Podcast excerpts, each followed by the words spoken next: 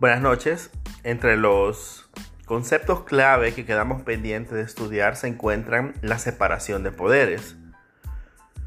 La separación de poderes fue una teoría que buscaba eliminar o reducir el poder de las monarquías absolutas. Es decir, el rey no podía ser a su vez el que ejecutaba los planes en un estado, el que impartía justicia y el que creaba las leyes, porque era demasiado poder para esta única persona. Entonces, con la separación de poderes lo que se busca es precisamente que hayan tres visiones, tres entes que se controlen.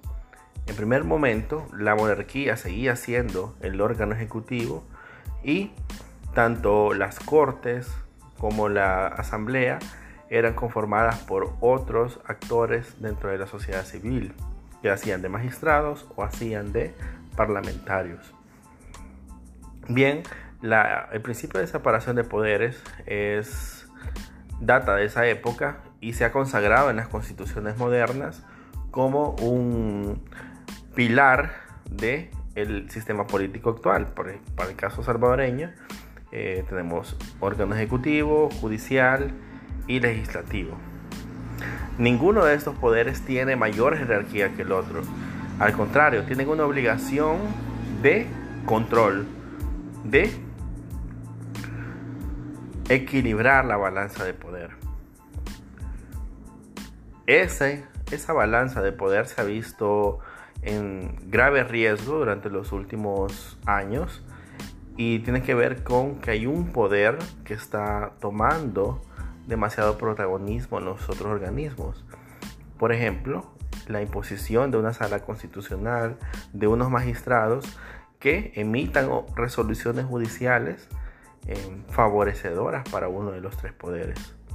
Un legislativo que no tenga ni siquiera la obligación de discutir una ley porque tiene todo para aprobarla y lo realiza o ejecuta la ley por mandato de una sola persona, sin discutir sus ventajas, sus desventajas, los aspectos que favorecen a la población, nada, sino que tiene tanto poder y viene tan cargado de mandato la aprobación de la ley que al final solamente se aprueba.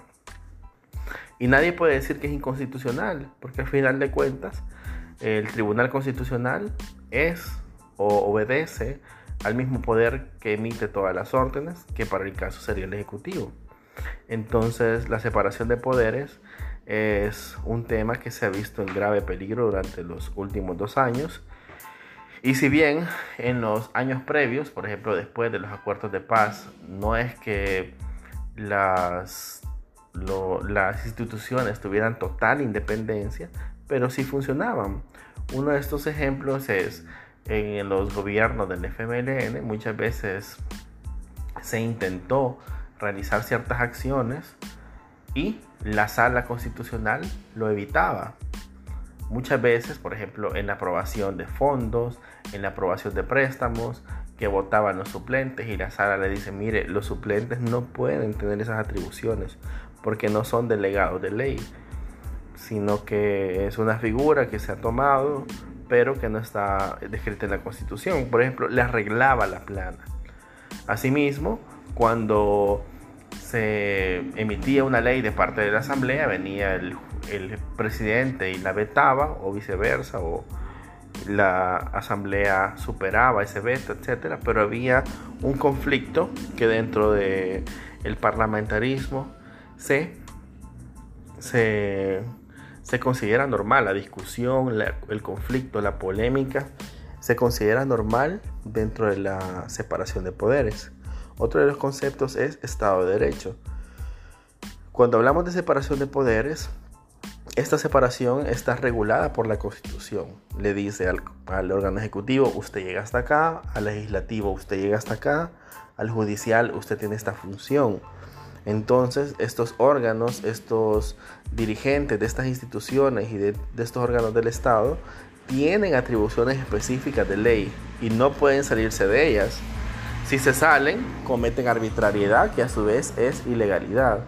Entonces, el Estado de Derecho lo que hace es someter a todos por igual, a funcionarios y a particulares. A los particulares nos dice, esto lo puedes hacer, tal porcentaje de tributos debes de pagar, este delito no lo puedes cometer, esta acción, si cometes esta acción, tenés tal, tal consecuencia. Entonces nosotros nos sometemos y en el caso de las autoridades le dicen, bueno, usted no se puede pasar, si usted registra como policía a un, a un, particular, no lo puede golpear, no le puede quitar el teléfono, no lo puede espiar, porque tiene que respetar sus derechos, etc. Entonces, hay obligaciones específicas y el Estado de Derecho implica que nadie está encima de la ley, nadie está encima en, términos contractualistas de la voluntad general emitida a partir de la ley. El que lo hace, el que se salta la ley, el que crea nuevos procedimientos, el que porque no le gusta, se crea nuevas acciones, es simple y sencillamente arbitrario y está cometiendo ilegalidad. Eso es el Estado de Derecho. Todos sometidos a la ley. Por muy presidente, por muy magistrado que sea, tiene que cumplir la ley. Estos son dos de los conceptos que teníamos pendientes. El otro es la universalidad de los derechos humanos, que es una característica de los derechos humanos que corresponde a todos sin distinción. Y de esto nos dejó una gran lección Fray Bartolomé de las Casas, quien sin conocer eh, de manera profunda quiénes eran estos eh, nativos de las Américas, eh, de dónde provenían, porque eran distintos en color, en complexión, en lengua, pese a ello, defendió su naturaleza humana. En ese sentido, los derechos humanos pertenecen a todos, sin importar raza, sexo, género, religión, preferencias, em, acciones que hayan realizado, eh, la dignidad humana y es universal para todos. Si tiene capacidad física, si se dedica a una labor virtuosa, si es un artista, o si en todo caso es una persona viciosa, no importa. Los derechos humanos son universales. Esa es una característica de los derechos humanos. Y por último, que es un tema que vamos a ver durante el siguiente viernes, que tiene que ver con la democracia. ¿Qué es la democracia? ¿Cómo se incluye en el Estado moderno?